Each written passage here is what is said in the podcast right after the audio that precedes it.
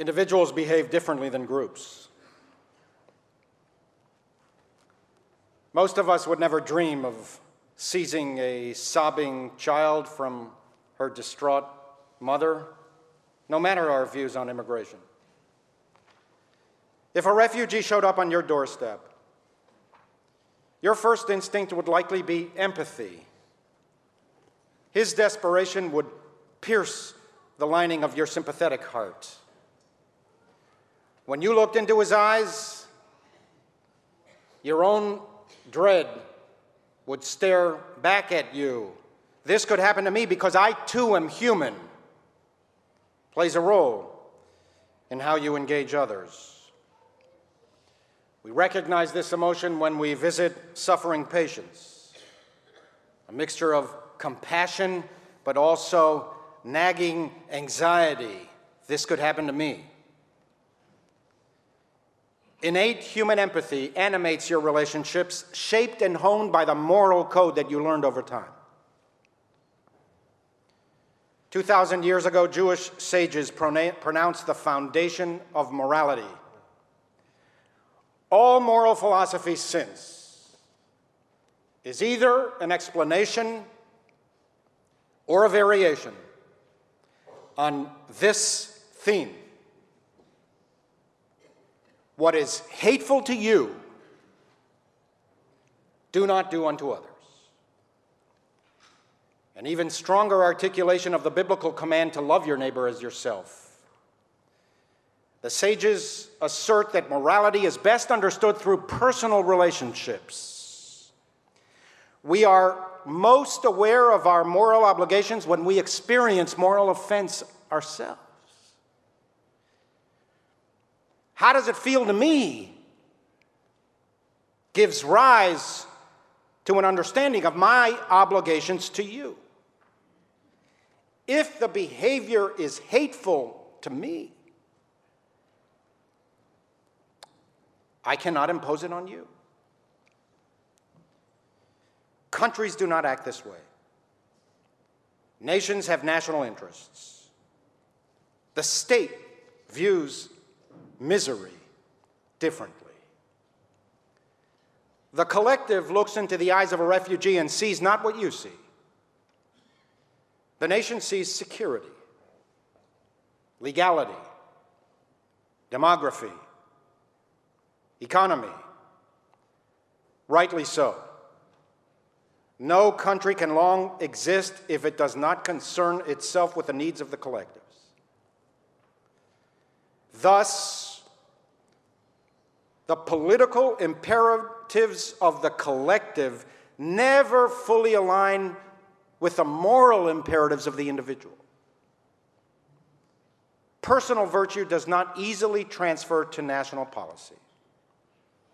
The relationship between groups domestically and between countries internationally is governed by power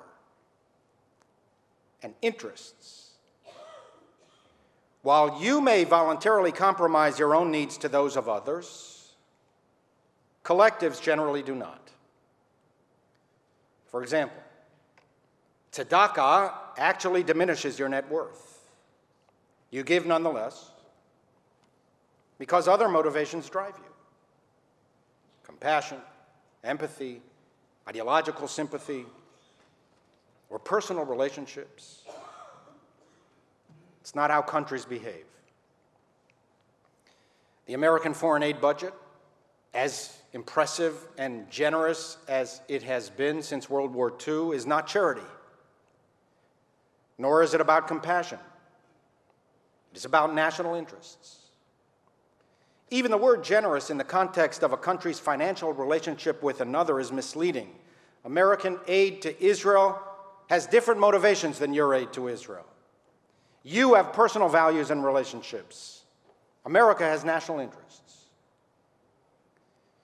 Knowing that collectives think more about power and interests and less about morals and values, it is the job of every morally sensitive individual to help align national policy with moral probity. The more we can influence the collective to view poverty as we view one poor person with compassion and mercy, the better life will be both for the individual and the country. It's a frustrating task. We cannot suspend the laws of nature that impel the strong to devour the weak. The lion will not lay down together with the lamb, not now and not for a very long time to come. Neither can we suspend the laws of human nature that drive us to dominate, conquer, compete, and grab more for ourselves. Jewish sages teach that there is a civil war raging inside each of us between our desire to do good for others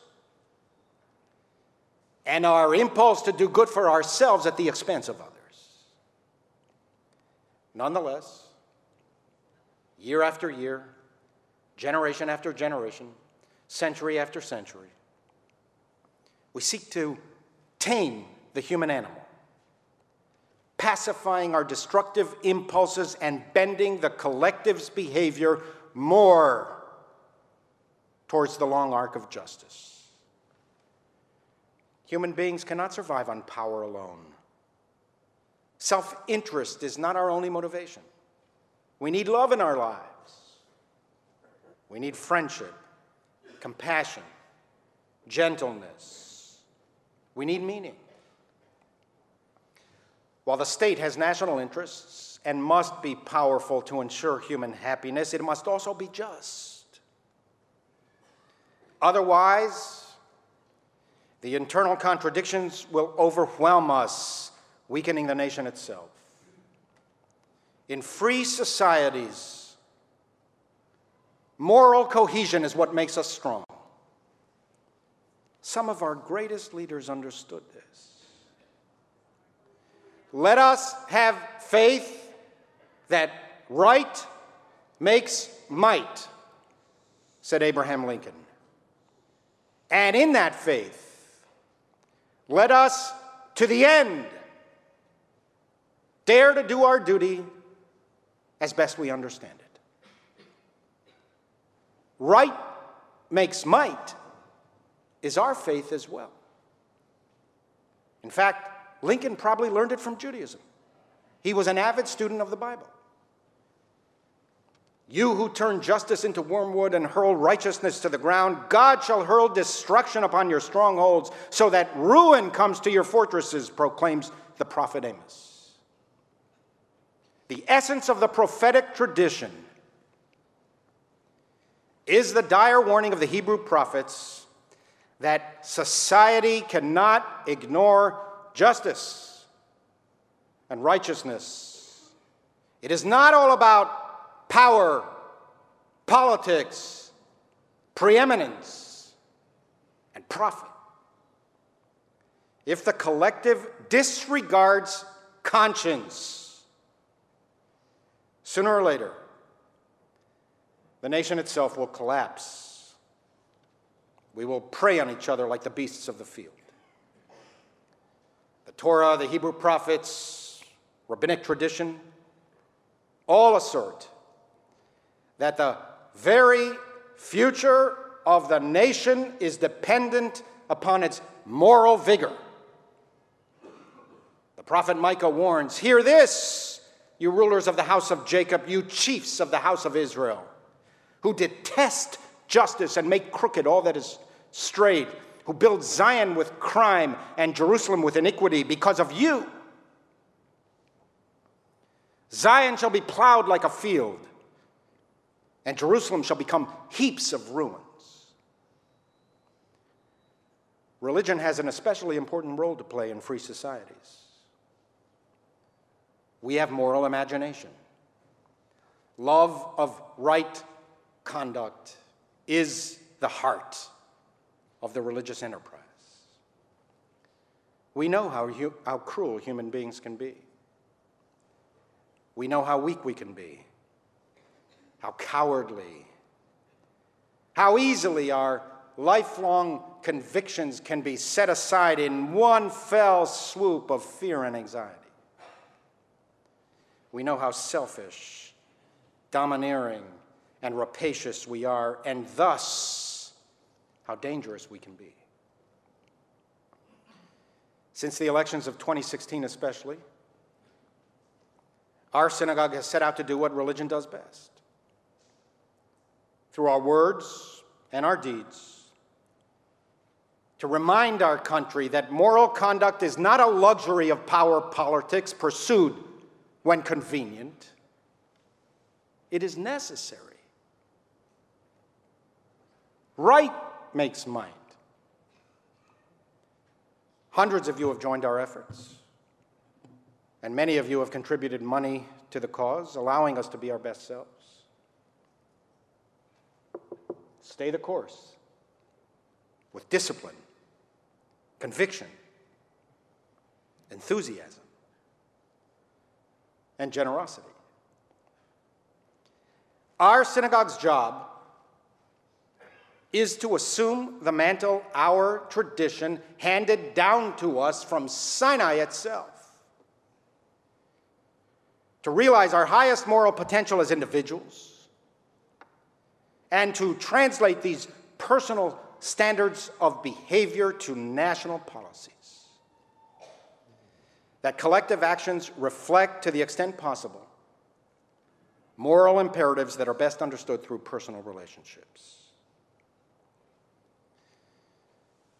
Practitioners of real politique assert that words like compassion, empathy, love, sacrifice, fairness, truth, honesty, right and wrong, these have nothing to do with policy, foreign or domestic. That the only principle relative to collective action is interests. It's our job to push back, to insist that individual needs are part of the collective's interests. We are obligated. Judaism leaves us no choice. Whoever can prevent his household from doing wrong and does not, say the rabbis, is punished for the wrongs of his household. Whoever can prevent his neighbor from doing wrong and does not is punished for the wrongs of his neighbor. Whoever can prevent the world from doing wrong and does not is punished for the wrongs of the world. Since societies navigate policies politically, so we are obligated to participate in the political process. How else to prevent the world from doing wrong? As a synagogue, we engage the political process in a nonpartisan way. As individuals, you're entitled to participate in whatever partisan activities you want. The synagogue cannot. We do not support political parties, and we do not endorse political candidates. Harder said than done. What is the synagogue in the end? It's a collection of human beings. Each of us has our own political loyalties and ideas. We will be tempted to stray into partisan politics. From time to time, we will be criticized, rightly, for crossing the line. Keep us on our toes. To engage in partisan politics is not only impermissible, it's also contrary to our institutional culture. We have a broad diversity of opinion here to be cherished and respected. But the risk of crossing the partisan line cannot be an excuse for inaction. If what some people mean by religion should stay out of politics is that we should never engage the social challenges of our times, never speak about the here and now, only about the hereafter, it's something that Judaism cannot accept. What are they arguing? That we should lament the sufferings of the persecuted but not be involved in how our country can alleviate those sufferings? That we should establish a shelter offering beds to 10 dispossessed men but ignore the policies that caused their homelessness in the first place? That one poor person is the business of religion, but tens of thousands of poor people are not? That collective actions that might actually solve the moral indignity of poverty are outside our domain? They should be left to others? Really? The assertion that religious institutions should stay out of politics is itself a political stance. Takes you off the field. The public arena, where the contest of values will be determined, and leaves the field open to others who have different values than we do. Political competition trivializes the individual. We reduce people to stereotypes. I suppose that politics has always been practiced this way. Our job is to stand up in the public square and to remind the public and public officials that people are people, not cartoon characters, no matter who you voted for. And what political party you support. Mexicans are not all criminals and rapists and some good people, no matter what are your views on immigration. Muslims do not all hate America, no matter what your views on security. African migrants are not asshole people from asshole countries, that in the sight of God, white Scandinavians are no more entitled to protection than dark-skinned Afghanis, no matter what you think of naturalization. Jews of all people know the destructive power of prejudice.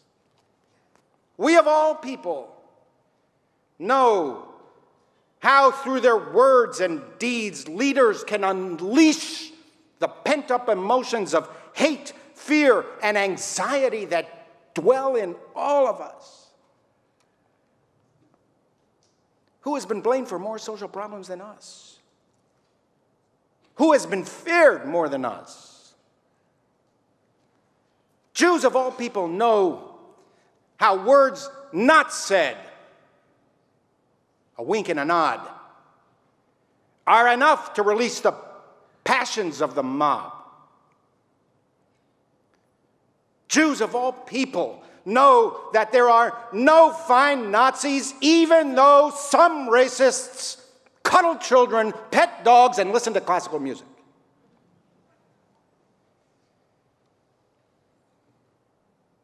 Even if we're not the main scapegoat this year, prejudice is never good for democracy. And it is never good for Jews. Sooner or later, it comes back to the Jews anyway. Our job is to stand up in the public square and to remind the public and public officials that freedom rests on telling the truth. Jews of all people know how public lies by public officials can destroy public trust. The assault on objective truth in this country is a grave threat.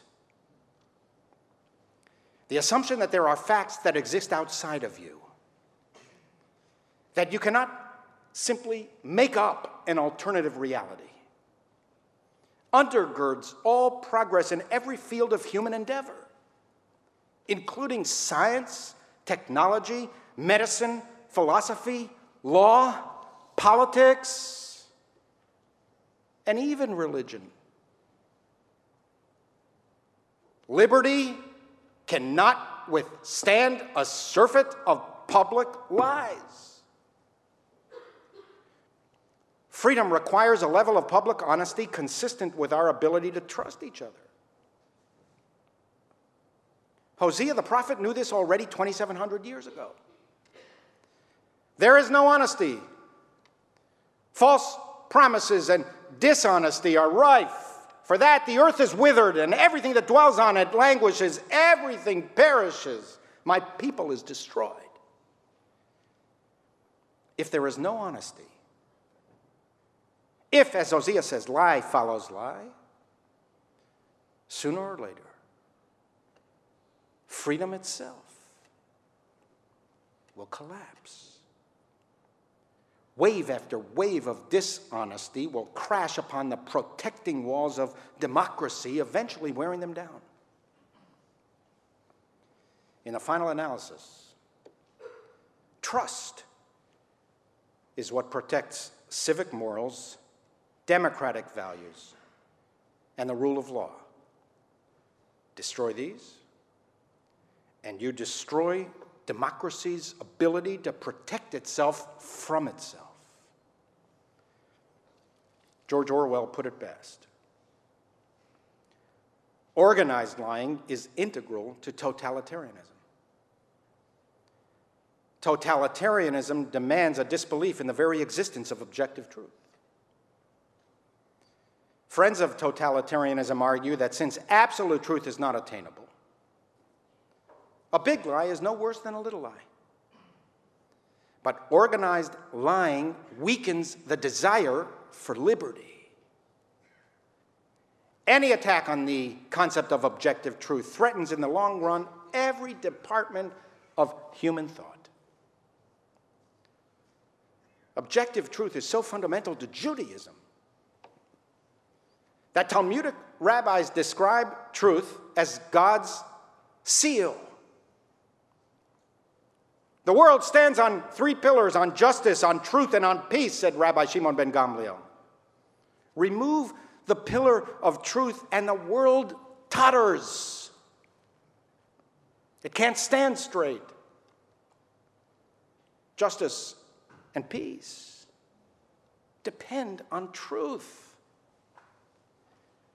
Execute the judgment of truth and peace will be in your gates, proclaimed the prophet Zechariah. Do not execute the judgment of truth, and there will be no peace, because there will be no public trust. In our secular society, truth is as sacred a concept as it gets. How many have laid down their lives on its altar? It's not only a question of protecting my right to say whatever I want to say. It is also that truth itself is a glorious thing. Think of all those spirited souls whose devotion to facts, to objective truth, no matter where it led them, revolutionized the world. Moses, Socrates, Galileo, Spinoza, Leonardo, Einstein. Think of all the medical and scientific breakthroughs that defied conventional thought. Think of history's freedom fighters who challenged then-accepted social truths. Frederick Douglass, Mandela, Martin Luther King.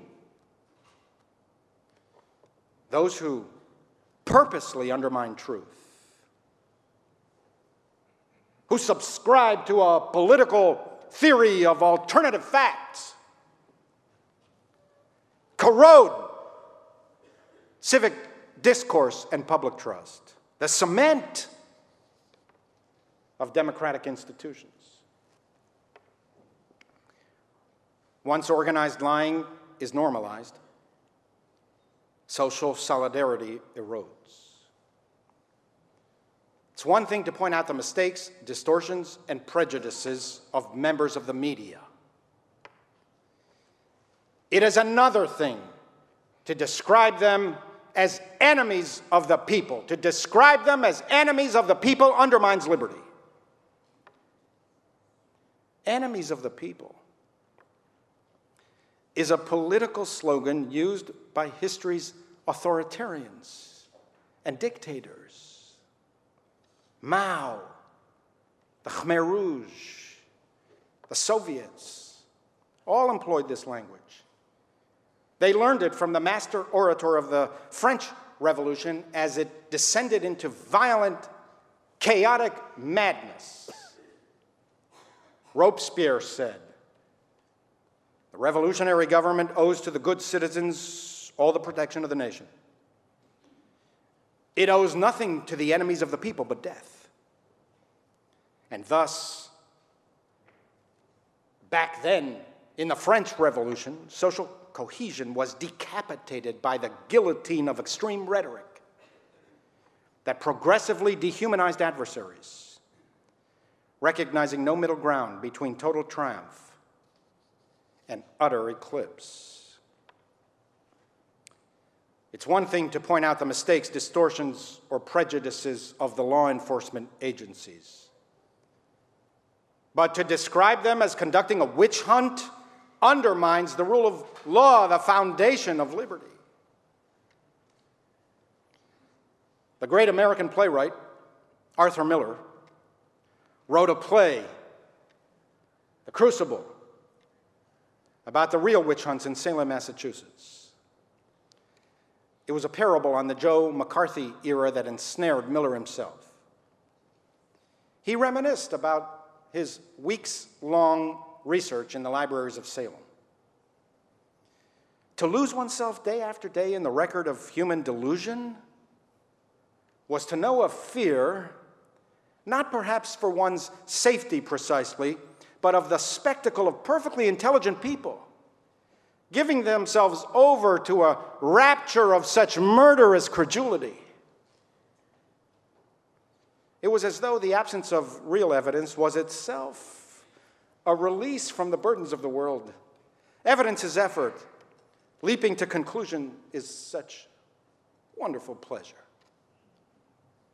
There are no passions quite as hot and pleasurable as those of the deluded. Compared with the bliss of delusion, the dull search for evidence is a deadly bore. We live in a topsy-turvy, upside-down world where former cold warriors coddle authoritarians, deficit hawks add hundreds of billions to the debt, while big government types decry, profligate spending. Law and order people attack the law and order establishment while live and let live people defend the investigative techniques of the FBI. Former advocates of the global system America established to preserve international peace attack NATO with a kind of ferocity normally reserved for the harshest foes. Evangelicals who preach to us a decades-long sermon about the importance of family values in the public arena support with almost messianic fervor political leaders whose proclivities and actions contradict and undermine the very family values they preach. How easily lifelong convictions can be swept aside in one fell swoop. How could long-held convictions dissipate so dramatically? How could the country change so quickly? In truth, Change does not happen overnight. What looks to us like rapid change is usually the result of years, even decades, of bubbling social pressures building underground. The undercurrents are strengthening even if the waters above look calm. Those who live even through the most revolutionary periods in history generally fail to grasp its early signs. I'll never forget my meeting with Walter Momper, who was the mayor of West Berlin when the Berlin Wall collapsed. He told me that the day the wall came down, it started like any other day. He was in the midst of a television interview explaining that German reunification would have to wait at least another generation. When his beeper began shaking violently. For those of you who didn't grow up in the 20th century, that's what they used to use back then, little beepers.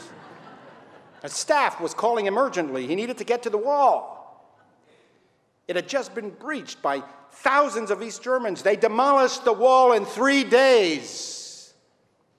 But its foundations were crumbling for 3 decades. We just didn't notice. The struggle to preserve, protect, and defend liberty is constant, never ends. There is no relaxing. Perpetual vigilance is our lot. We will never rid the human heart of prejudice, aggression, the will to dominate and exploit, ego, selfishness, conceit. These are as human as love, compassion, generosity, and kindness. In more stable periods, we ignore the beast that lurks in the dark places of the human soul. But once aroused, superstition and fear abound. Reason, conscience, common sense, common interests, commonality wither. The restoration of domestic tranquility then often involves profound social upheavals. So foul a sky clears not without a storm, Shakespeare wrote. We must speak about these things now, before the storm. We must act to counter these things now, before the clouds gather.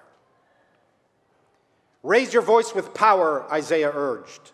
Remind yourselves daily what you believe in and what America stands for. We are still the last best hope on earth. This constant, callous cacophony of contempt is not who we are,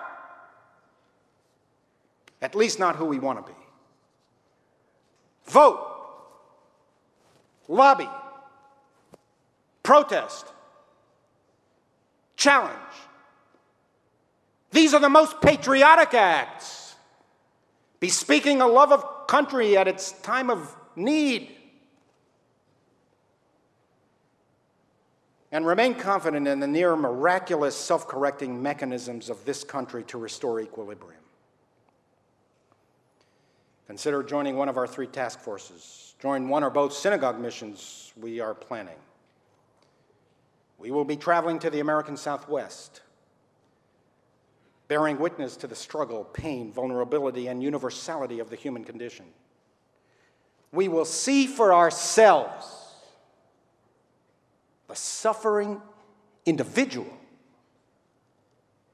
We will reflect upon how or whether her condition, the situation of a single solitary mother, has any relevance to national policy. After all, the needs of the one are the beginning of morality. We cannot impose on her what is hateful to us. We will ask whether Jews have any responsibility to her. by virtue of our historical experiences or duties imposed on us by our tradition. A year from now, we intend to travel to Western Europe to see for ourselves how the plagues of racism, xenophobia, fear, and superstition are threatening European Jews. We will speak with individuals who have been bullied, assaulted, or threatened. We will meet with family members of those harmed. We will reflect upon how or whether his condition, the situation of a single solitary Jew, has any relevance to French, Belgian, or European policy. After all, the needs of the one are the beginning of morality. We will ask whether American Jews have any special responsibility to other Jews. We will ask whether Jews have any special responsibility to other hated groups by virtue of our historical experiences or duties imposed upon us by our tradition. We will visit transit centers in Italy or Sicily or Greece or Spain and look into the eyes of a single solitary refugee to step into the shoes of another is to step away from cynicism, sarcasm, and scorn. And we will consider the searing, painful truth that so many of us prefer to ignore. Some of the most pernicious anti-Semites are new Europeans, former refugees and immigrants from Muslim countries. Join us if all that happens is that it pricks your conscience, inspiring you to better appreciate what you have, how privileged you are. That too will be worthwhile. It will sensitize you never to take any of your blessings for granted. One of the central prayers of the High Holy Days is Unetanah Tokef. We recite it only on Rosh Hashanah and Yom Kippur. Uve shofar gadol yitaka, the great shofar is sounded in the court as our judgment day unfolds. There is a phrase in the Unetanah Tokef that always moves me. Kol d'mama daka yishama. A still small voice is heard. That phrase, Kol d'mama daka, is taken from the Book of Kings, describing the prophet Elijah. He was fleeing the idolatrous King Ahab and his wife Jezebel. He found a cave and hid inside. He was all alone. He was in despair, perhaps the lowest point of his life. And he asked God to die. Enough. Take my life. Come out of the cave, God commanded, and stand on the mountaintop. And then we read, and lo, the Eternal passed by, and a great and strong wind split the mountains and shattered the rocks. But God was not in the wind. And after the wind, an earthquake. But God was not in the earthquake. And after the earthquake, a fire. But God was not in the fire. And after the fire, Kol d'mama daka, a still small voice. The demands of justice and the pleas of righteousness are loudest. Not in bombast, not in bluster, not in braggadocio, not in conceit, not in disdain, not in pride, not in pomposity, not in pretension, not in presumption, not in swagger, not in scorn, not in vanity, but in the still, small sound of a single, solitary, suffering, So,